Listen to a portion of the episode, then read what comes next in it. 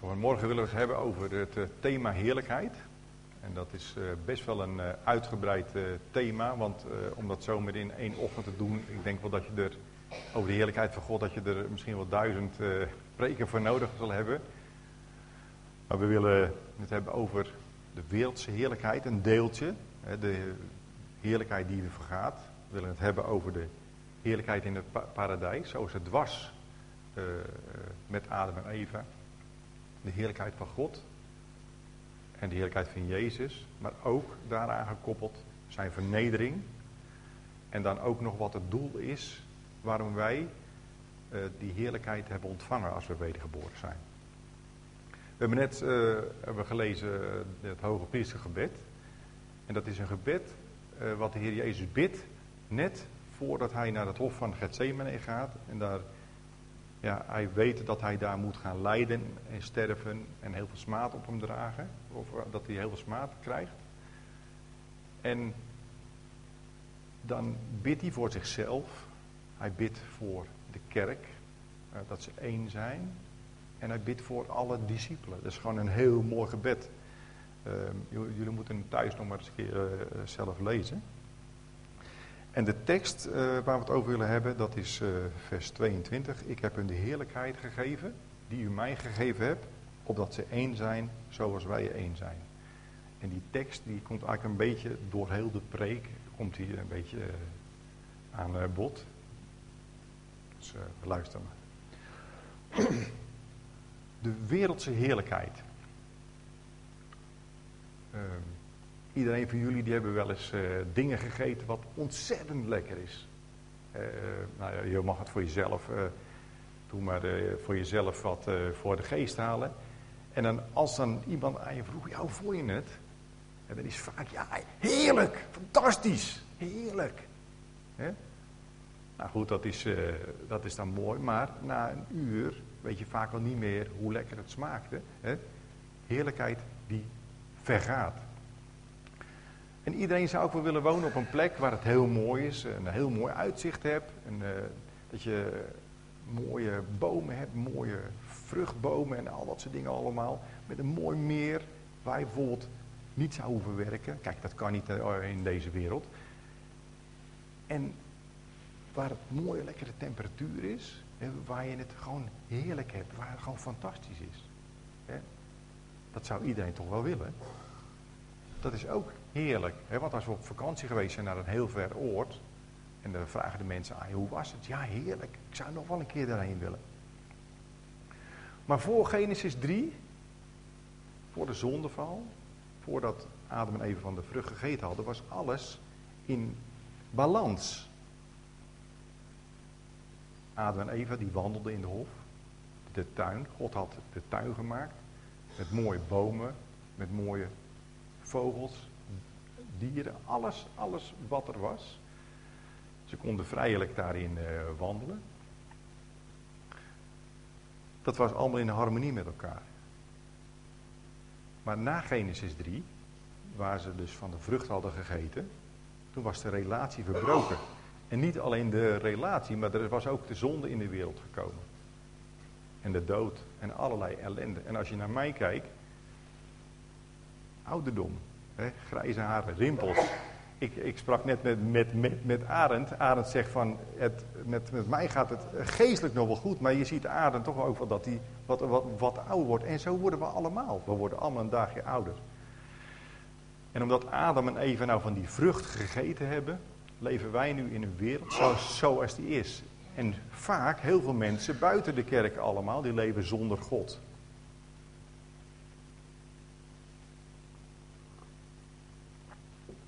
Wereld die wordt gekenmerkt door individualisme. Ikke, ikke. Materialisme, als ik het maar goed heb. Egoïsme. En we leven in een genotscultuur. En dan zult u wel denken, ja, wat een neerslachtigheid. Maar dit is de werkelijkheid, mensen. Kijk, kijk maar eens om je, om, om, om je heen. Hè. Het is gewoon de realiteit. Maar straks wil ik jullie een heerlijkheid uh, vertellen die nooit vergaat. En die beter is als de, hele, wereldse heerlijkheid. Dan nog even wat over die genotscultuur. Uh, de, heer, de wereld die doet er heel veel aan om mensen het naar de zin te maken. Uh, je kan uh, zeg maar, uh, als je zegt van ik, wil een film gaan kijken van de filmindustrie, dat is business. ze maken de wereld naar de zin, maar vaak worden in die films alle geboden overtreden die God verboden heeft. En, wat, en te, te, denken van allerlei soorten feesten die je hebt met houseparties en noem het allemaal maar op vrije seksuele moraal, liefde die te koop is. En dan nog allemaal, de jeugd ook. En ik heb pas een artikel gelezen, daar ben ik gewoon van geschrokken. Uh, ze maken een date met elkaar, uh, ze hebben seks met elkaar. En, en, en dat is dan het leven. En dat, dat denken ze dat dat lekker is, dat het heerlijkheid is, maar die heerlijkheid die vergaat. En Paulus die zegt in de brief aan de Romeinen, bekleed je met de Heer Jezus Christus. En verzorg het vlees niet om de begeerte op te wekken. Want waartoe dient nu die wereldse heerlijkheid? Waarom? Die dient helemaal nergens toe. En dan zou je wel zeggen, van, ja maar Kees, eh, mogen we dan niet genieten? Ja, geniet van de dingen die God ons gegeven heeft, mits je daar niet mee in strijd bent met de woorden van God uit de tien geboden. Heerlijkheid van God, en over die heerlijkheid willen we nu stilstaan.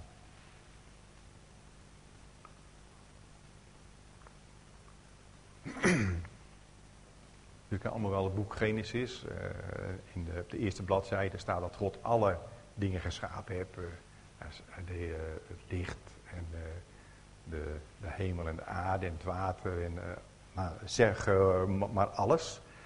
Net deed de, de ouderling van dienst, die deed ook bidden van dat het zo mooi is dat God ook tot in het kleinste toe alle dingen gemaakt heeft.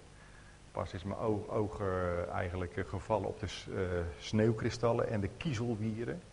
Als je bijvoorbeeld op het strand loopt of je, je kijkt in het water, heb je wel eens van die algen. En als je erin kijkt met de microscoop, dan zie je meer dan 10.000 verschillende van die kiezelwieren, algen. Je moet maar eens op Google nakijken. God, die heeft alles geschapen tot in het kleinste, kleinste toe. Dat is echt zo ontzettend mooi, zo groot is God.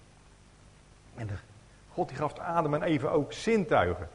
Oren, neus, mond en ogen. Hè. Uh, ze konden vrijelijk van die vruchten eten uh, in, in de hof. Smaken. Hè. Ze konden ruiken, ze konden de bloemen ruiken. Ze konden mooi de vogels horen, fluiten. En ze konden alles zien. Hè. En het mooie was ook dat er was een algehele balans en ze spraken met God in het paradijs. En ze herkenden hem ook aan de wind van de dag, zo staat er in Genesis. Volkomen heerlijkheid.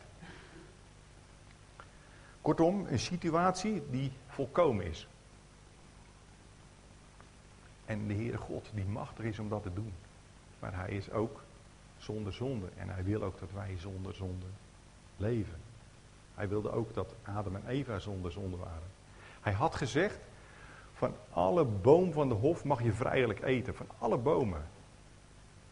Maar alleen niet van de boom van de kennis des goeds en des kwaads. Want op de dag dat je daarvan eet, dan zul je de dood sterven. En die vrucht die was aantrekkelijker. Ze dachten dat die heerlijker was dan alles. Want ze zullen worden als God had Satan en ingefluisterd. En ze hebben ervan gegeten. Dat is heel erg. Want als ze daar niet van gegeten hadden, hadden wij nog in het paradijs geleefd. En toen gebeurde het. De relatie was verbroken. De toegang tot God was weg. En de heerlijkheid die ze ervaarden in dat paradijs, die was ook weg. De heerlijkheid was weg. En eerst die overweldigende heerlijkheid. En toen later hebben ze gezien dat er ellende kwam. De smart van de zonde. Hè. In het zweet des aanschijns zul je werken. En met smart zul je kinderen baren. Nou, en je ziet het. Adam en Eva zijn er niet meer. Hè? Ze zijn overleden. De heerlijkheid van God, dat is uh, best wel moeilijk om daarover te hebben. Er zijn ontzettend veel woorden die daar eigenlijk uh, mee te maken hebben. En één kernwoord, en wel meerdere, dat is liefde. Liefde van God. Glorie, eer, macht, roem, majesteit, kracht, schoonheid, heerschappij, rechtvaardigheid en nog veel meer woorden die maken eigenlijk die heerlijkheid van God. En het aanzien, het aanzien van God, dat is, dat is eigenlijk, ja, we kunnen, we kunnen er maar over stamelen, mensen. En als je nou een aardse koning hebt, een aardse koning die, uh, zeg maar, uh, noem maar een voorbeeld in het Nieuwe Testament, als je koning Herodes, en die ging voor zijn, uh, uh, voor de hooggeplaatste mensen, regeringsfunctionaren, ging die feest maken en de, lekker eten, lekker drinken, veel wijn drinken. En toen liet hij zijn dochtertje liet hij dansen voor hem. Nou, ze vonden het allemaal mooi en overmoedig dat die Herodes was. Die zei op een gegeven ogenblik, joh, jij mag van mij vragen wat je wil, al is de helft van mijn koninkrijk. Dus dat meisje die denkt, ja, wat moet ik vragen? Dus die ging naar haar moeder, naar Herodias. Die zegt van, joh, doe maar het hoofd van Johannes de Doper op een schaal. Dat wil ik graag hebben. Hé, dat is toch moord? Maar zo gezegd, zo gedaan. En Herodes wilde voor die hooggeplaatste mensen, wilde die niet zijn gezicht verliezen. En ze brachten hem het hoofd van Johannes de Doper. Hè? Is dat nou heerlijkheid? Is, is, is dat nou rechtvaardigheid? Is dat nou liefde? Nee, dat is, dat is een, een wereldse koning. Hè? En zo zijn er nog veel meer uh, voorbeelden te, te bedenken. Maar de Heere God, daar is alles in balans, omdat Hij de heerlijkheid is.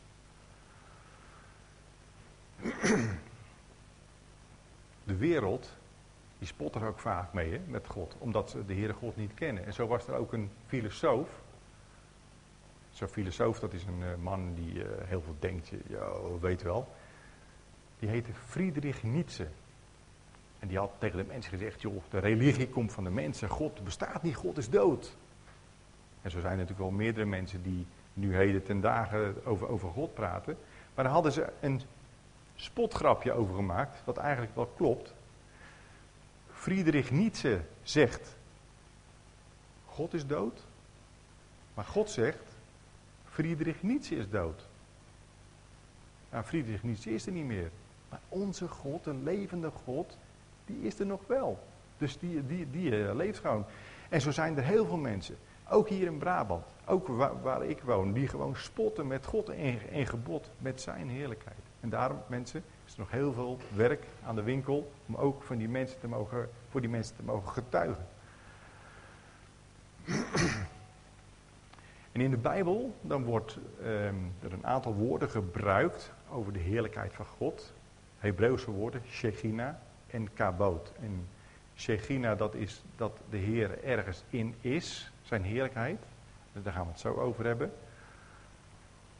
Mozes die had uh, opdracht gekregen van de Heere God, uh, op de berg ook, dat hij een tabernakel moest bouwen. En dan kreeg hij de afmetingen.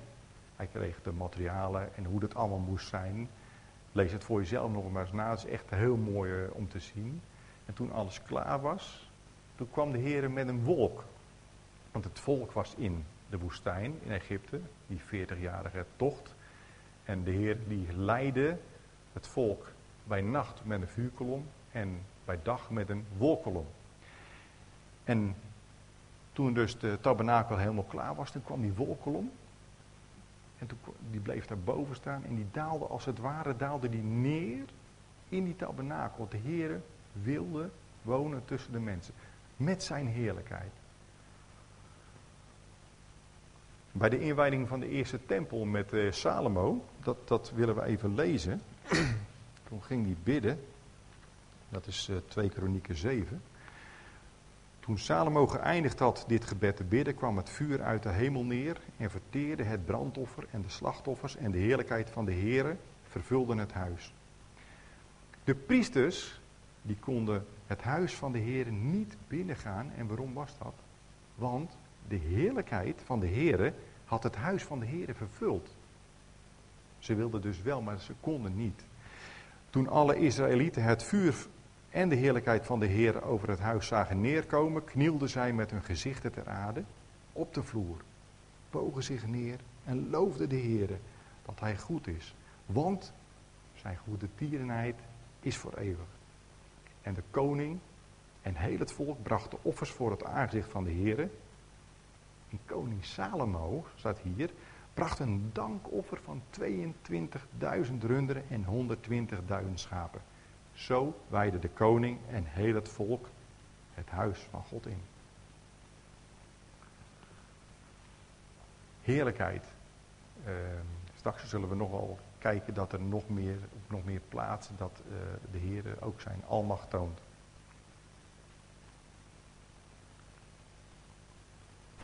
Ik heb er wel eens over na zitten denken van als we ons hoofd nou komen neer te leggen, als we komen te over, overlijden, dat we dan Hem mogen zien in die heerlijkheid. En dat we dan ook de Heer God zullen zien en de Heer Jezus Christus. Wat, wat, wat, zal dat mooi zijn eigenlijk. Hè? Het andere woord, het Hebreeuwse woord, is kaboot. En dat betekent gewoon eer. En dat wil niet uh, per definitie zeggen dat dat uh, de heerlijkheid van God is. De heerlijkheid van God is de kaboot Yahweh. um, er zijn ook heel veel woorden voor. Um, de heerlijkheid uh, van God. Soms dan spreekt het woord over Gods aangezicht of Gods oog of Gods hart die heerlijk zijn. Hij heeft ook een uh, volk verkoren, het volk van Israël, waar hij tussenin wilde wonen. Waar hij dus mee wilde laten zien aan allerlei volken dat, dat hij God was, dat hij Yahweh was. en als de Heer komt, we hebben net uh, de wet gelezen en uh, de laatste zin was ook dat hij kwam. Uh, heel die berg die, die trilde, die sidderde, die beefde met bliksem en met donder en dat is die heerlijkheid van God. Zo wil de Heer ook laten zien dat hij almachtig is. Een manifestatie van zijn macht. En dat is voor ons is dat eigenlijk niet te ver, verdragen.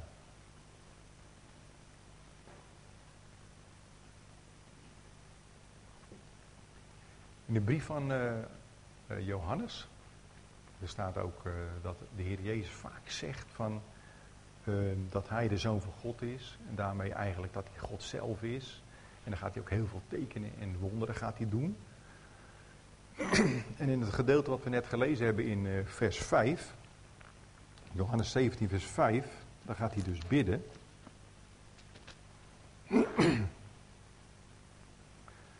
En dat is dus eigenlijk wat ik net ook zei in het begin, van hij staat op het punt dat hij uh, de allermoeilijkste opdracht gaat vervullen die in de wereld vervuld is, namelijk het lijden en het sterven. En dan vraagt hij aan zijn vader, en nu verheerlijk mij, uw vader, bij uzelf. Met de heerlijkheid die ik bij u bezat voordat de wereld er was.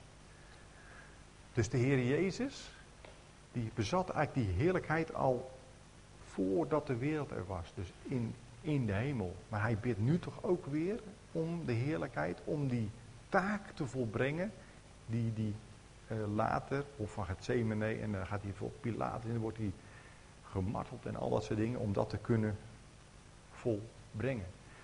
En dan zie je ook in zijn rondwandeling uh, op aarde, dat hij uh, gezalfd wordt, gezegend wordt.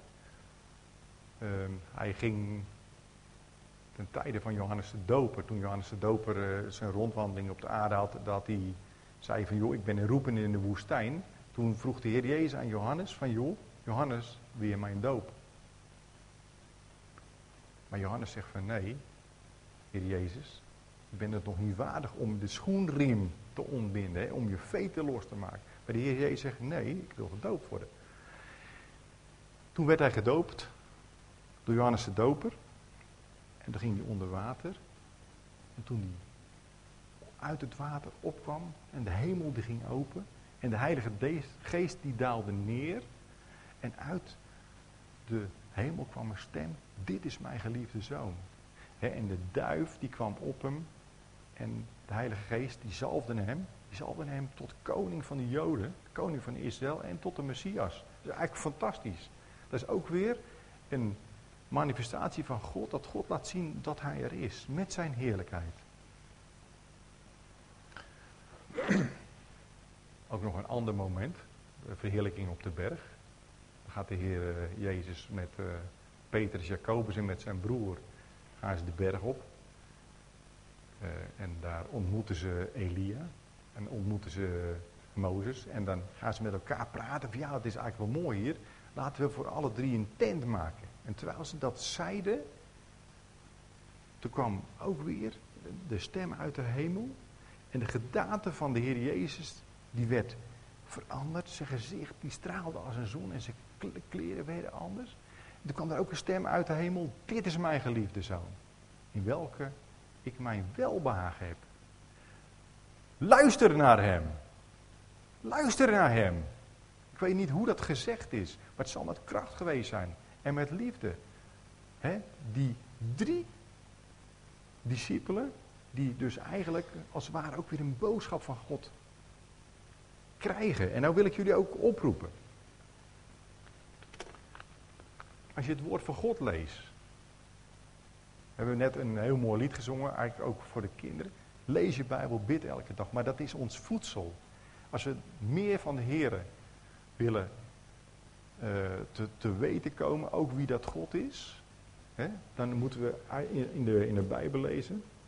Dus wil ik jullie oproepen om ook uh, de Heere God te, te zoeken. En, en al, al lukt het niet, hè, uh, pro, probeer dan met andere mensen dat dat, dat wel, wel gaat. En, ik, ik heb het zelf ook ervaren. Als je een dorre tijd hebt en je gaat meer in de Bijbel lezen, des te minder ga je over de Heer God nadenken. En hij is het gewoon waard.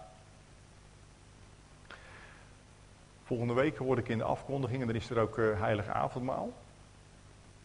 En dan is er ook die roepstem weer, die uitnodiging. Kom, zegt de Heer Jezus. dat is ook die stem. En als je weet dat de Heer Jezus je redder en je verlosser is, dat je verlost bent van je zonde, dat je uit de put getrokken bent. dan mag je luisteren naar die stem en dan mag je gaan en dan mag jij deelnemen. want het is ter gedachtenis van de dood van de Heer Jezus. En aan de andere kant is het weer een feest dat we gered zijn.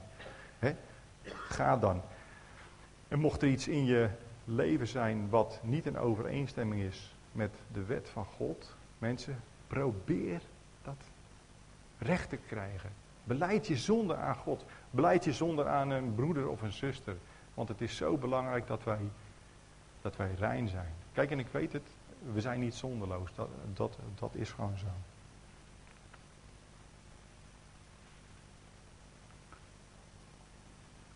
De Heer Jezus is ook vernederd. En met de allerergste vernedering. Wij worden ook wel eens vernederd. Uh, misschien op je werk of op school of waar je ook dan bent. Eh, dat, dat, dat mensen eh, heel negatief over je doen. Maar de Heer Jezus die kwam eigenlijk, hij werd mens, werd een baby en, en dan ging hij op de aarde. Hij kwam voor ons. En hij is op de diepste is hij vernederd. In Jezaja staat, gedaante nog heerlijkheid had hij niet. Ik denk, joh, maar hij, is, hij was toch God? Gedaante nog heerlijkheid had hij niet. Als wij hem aanzagen, zo was er geen gestalte dat wij hem begeerd zouden hebben. Maar waarom dan niet? Als u dat verhaal uh, voor u neemt, dat hij gaat, dan krijgt hij een doornenkroon op. Dan is zijn rug is gegezeld, allemaal bloed eruit. Zijn, zijn gezicht is kapot. hij krijgt een koningsmantel, uh, allemaal spot. Ze hebben hem dus gegezeld, geslagen, bespuugd, vereerd, bespot, tot de diep vernederd. Ze kruisen, neergedaald tot in de hel. Maar, is hij daar gebleven? Nee, gelukkig niet. Hij is ook opgevaren naar de hemel. Dus die, hij heeft daar zijn taak gedaan, de wil van God gedaan en is hij opgevaren naar de hemel. En in Handelingen 1 lezen we uh, dat hij met zijn discipelen, dat hij ze nog opdrachten gaf. Hè, van jullie zullen mij getuigen zijn en nog veel meer dingen. En toen ging hij naar de hemel. En toen hij daarheen ging, onttrok een wolk uh, de Heer Jezus. Nou, was dat gewoon een regenwolk? Of een, uh, een wolk waar sneeuw in zat? Of aan niet uit wat? Ik geloof al zijn dagen dat dat de heerlijkheid van God ook was. Jullie kennen allemaal het verhaal van de verloren zoon wel dat de vader van de verloren zoon, die stond elke keer op de uitkijk om wie die zoon te ontmoeten. Hè? Dus hij, hij, wilde heel graag dat hij weer terugkwam. En dan was die verloren zoon, die had allerlei dingen verkeerd gedaan. Maar de Heer Jezus, die had geen zonde gedaan. En nou was die vader, die kwam hem ophalen in een wolk. Ehm, we kunnen er straks nog met eh, elkaar van gedachten wisselen.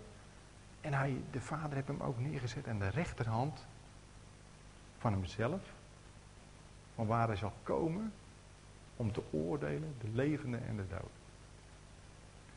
In openbaringen staat er ook dat hij komt en dan zal hij komen op de wolken. En die wolken zullen ook weer zijn heerlijkheid laten zien. Hoe dat zal zijn, mensen, ik uh, weet het niet. Het is, uh, maar, uh, het, is, het is maar gissen, om het zo maar te zeggen. Ik weet niet of er nog van jullie nog mensen aan het twijfelen zijn over of Jezus nou echt wel de Messias is. Sommige mensen die gaan naar Mohammed of zo, of naar Boeddha of naar Hindoe. Ik noem het allemaal maar op. Maar de Heere, die laat het ook zien in heel zijn woord, door ook de Nieuwe Testament, al de uh, genezingen en al dat soort dingen allemaal. Want in Jezaja 35, er staat een aantal van die kenmerken waar de Heer Jezus aan moet voldoen. Onder, waaronder hij zal komen en u verlossen. dat is de Messias die komen zou. Dan zullen de ogen van de blinden worden opengedaan. De oren van de doven zullen worden geopend. Dan zal de kreupelen springen als een het. En de tong van de stomme zal juichen. En daar voldoet hij allemaal aan. Ook Lazarus, eh, dat was eigenlijk een vriend van hem, die heeft hij opgewekt uit de doden. En hij was al in, want het staat in de Bijbel, hij ruikte al, hij was al ontbonden. Maar de Heer heeft de kracht en de macht om zelfs een mens te laten opstaan uit de dood. En er zeiden dus ook de, de uh, fariseeën en de schriftgeleerden, die zeiden van ja, dat kan alleen God. Ja, Jezus is ook God.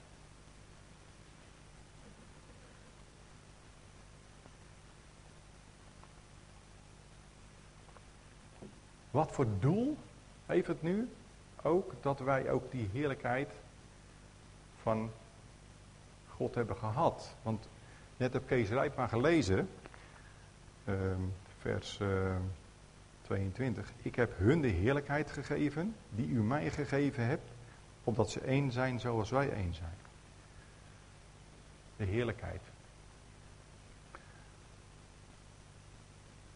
De Westminster Confession, dat is een uh, soort catechismus waar wij ook de Heidelberger, misschien weten jullie niet wat de Heidelberger catechismus is, maar waar de leer in uh, omschreven staat. Uh, leraar, leerling, met vragen en antwoord. En de vraag van de meester aan de leerling is, wat is het voornaamste doel van het leven van een mens? Het voornaamste doel. En dan is het antwoord, het voornaamste doel van een leven van de mens is verheerlijking van God. Verheerlijking van God. En ten tweede, volle, eeuwige vreugde in Hem te hebben. Vreugde in Hem te hebben. Kunnen we dat als wereldsmens die de wereldse dingen uh, wil hebben? Of moeten we dan veranderd zijn? Veranderd zijn. Ik geloof het uh, ten, ten, diepste dat eerst de wedergeboorte er moet zijn. Dat we eerst tot geloof gekomen moeten zijn. Dat we ten uh, diepste de Heer dan kunnen verheerlijken. En dat wij dan pas volle eeuwige vreugde in Hem kunnen hebben. Er staat dus niet als antwoord dat ik naar de hemel moet en dat ik mijn, dat mijn zonde me vergeven moet worden. Nee, dat hij verheerlijk moet worden. Dat is het belangrijkste doel. Nu gaan we naar de, de teksten toe. En dan zegt de Heer Jezus die bidt. Maar nu kom ik naar u toe. Dus hij weet wat er gebeurt eh, in de dagen na uh, dat hij dat hoge priestergebed uitgesproken heeft. En na de hof van Gethsemane. Ik kom naar u toe en spreek dit in de wereld.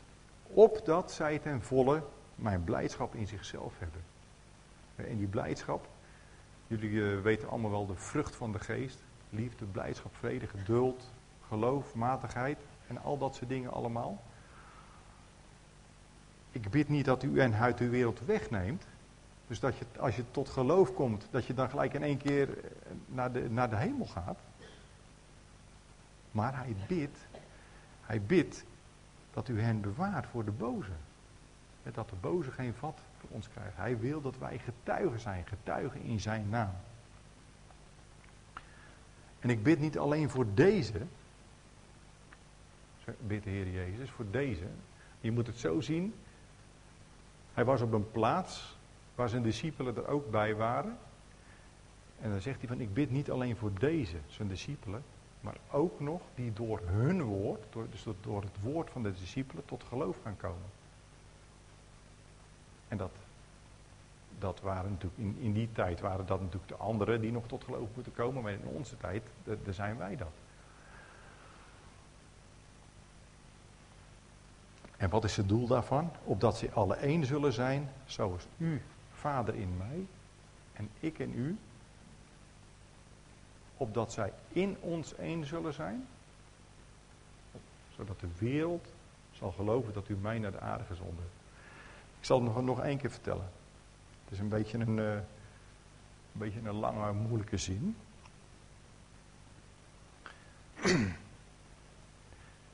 Hij bidt opdat ze alle één zijn. Dus dat is ook, hij bidt eigenlijk voor de kerk ook. Niet voor de kerken, maar voor de kerk. Dus de eenheid. We zijn de gemeenschap der heiligen. Opdat ze alle één zijn, zoals u in mij en ik in u. En omdat zij alle één zijn in ons, dus wij met z'n allen in uh, de Heer Jezus en God. Opdat de wereld gaat geloven dat God Jezus naar de aarde gezonden heeft. Nou, en hoe kan dat nou anders? Hoe zal de wereld nou aan ons zien dat, dat de, uh, God Jezus naar de aarde gezonden heeft? Dat kan niet anders zijn dan dat wij de heerlijkheid van God hebben ontvangen. Hè, de vrucht van de geest. Dat ze aan ons handel en wandel gaan zien dat wij anders zijn. Dat wij niet van de wereld zijn. En daarom is het ook zo super belangrijk. Uh, je hebt heel veel mondchristenen. En die zomaar een beetje ja, ik noem het maar met een heel makkelijk woord, lopen te lanterfanten. Maar de Heer wil, hij, hij deed bidden, omdat ze één zijn. Hè?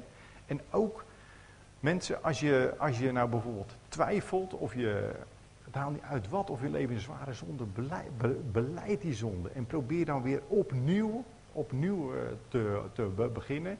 En probeer ook dat alles voor God neer te leggen, want dat is zo ontzettend belangrijk.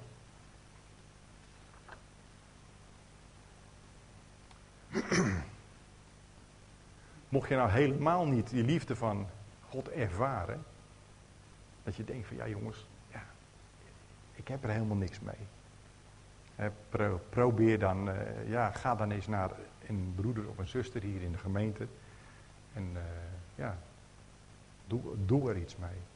En als je in hele zware zonde leeft, bekeer je, bekeer je. En ik geloof dat alle mensen wel hier de heerlijkheid van de Heer mogen ervaren. Wees dan een getuige voor je, want hij is het waard.